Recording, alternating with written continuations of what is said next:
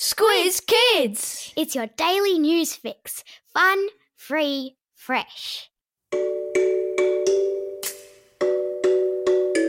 Good morning and welcome to Squiz Kids, your fresh take on what's happening in the world around you. I'm Bryce Corbett. It's Thursday, March 12. In Squiz Kids today, oil and petrol and Russia and you. The Great Toot Paper Crisis Part 2. Giant crabs go on robbing spree and Baby Yoda on a mission. That's what's making news, kids style. The Lowdown. Have you ever wondered why the adults in your life talk about petrol prices? It's because keeping the car going is one of the major household expenses each week. And it's why you might notice those adults becoming mildly excited later this week when petrol prices are expected to drop as low as $1 a litre. And it's all because of a fight that's going on between two of the world's largest producers of oil, the countries Saudi Arabia and Russia.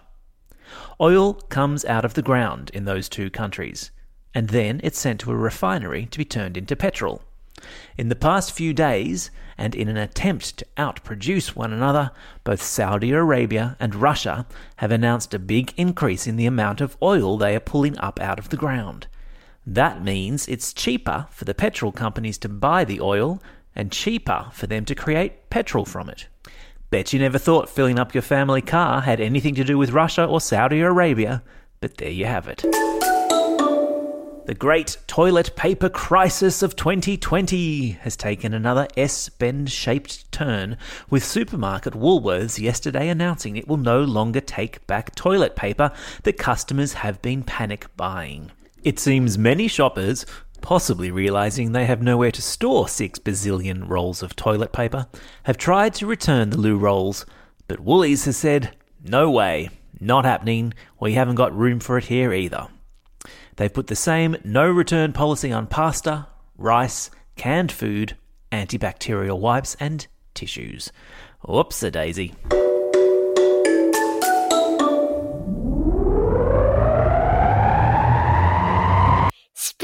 Globe.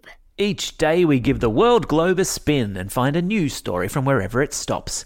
And today we've landed in Christmas Island, the Australian territory located in the middle of the Indian Ocean, where robber crabs have been living up to their name. The crabs, which can grow to as large as one metre wide and live for as long as 80 years, are well known by locals for having a curious nature. It's something that a local scientist found out the hard way this week when an expensive camera she was using to study flying foxes was stolen by a curious crab. The researcher left it on a tripod overnight and came back the next morning to find the tripod had been knocked over, was covered in claw marks, and the camera gone.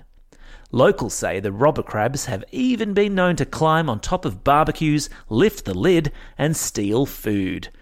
And frankly, who's going to argue with a one metre wide crustacean? Sport time!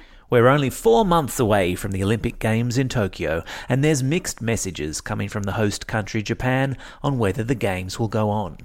With big events involving large crowds of people being cancelled or postponed left, right, and centre, there's concern that the coronavirus might also force a postponement of the biggest sporting spectacle on earth.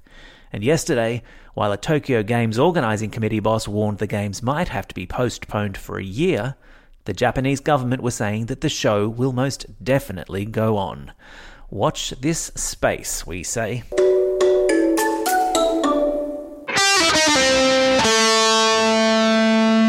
Pop Culture Corner. Baby Yoda, the hands down cutest critter to ever grace a television screen, is about to make his debut as a healer of sick kids, following the news yesterday that a lifelike animatronic Baby Yoda robot is about to start touring kids' hospitals in America. Built by one of the geniuses responsible for creating creatures for the Star Wars films, the Baby Yoda robot pulls all the same faces and has all the same ear twitches as the character on the TV show The Mandalorian. He'll soon be touring hospitals in California to cheer up sick kids. And as predicted yesterday, former One Direction Dreamboat Harry Styles did announce he is coming to Australia yesterday morning, confirming that he'll be bringing his love on tour to our shores in November, which ought to give you just enough time to work out what you're going to wear. Time for the quiz. This is the part of the podcast where you get to test how well you've been listening. Question number one Name one country that's in the middle of an oil war. That's right, Saudi Arabia or Russia. And double points if you got both. Question number two What sort of crab is guilty of stealing a camera on Christmas Island? You got it, a robber crab. Question number three Where are the Olympics scheduled to happen this year? Fingers crossed. Yeah, that's right, Tokyo.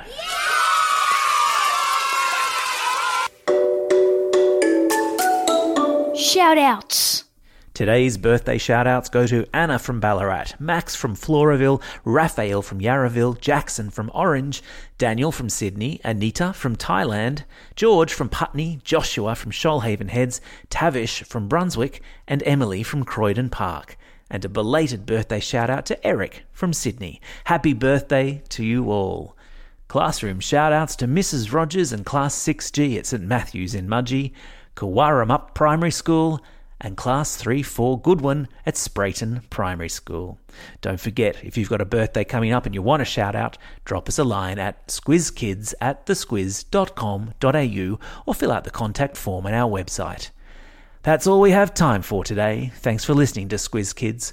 We'll be back again the same time tomorrow. And in the meantime, get out there and have a most excellent day. Over and out.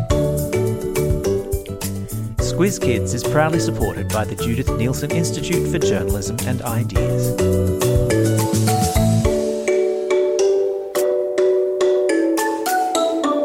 Squiz Kids. It's your daily news fix. Fun, free, fresh.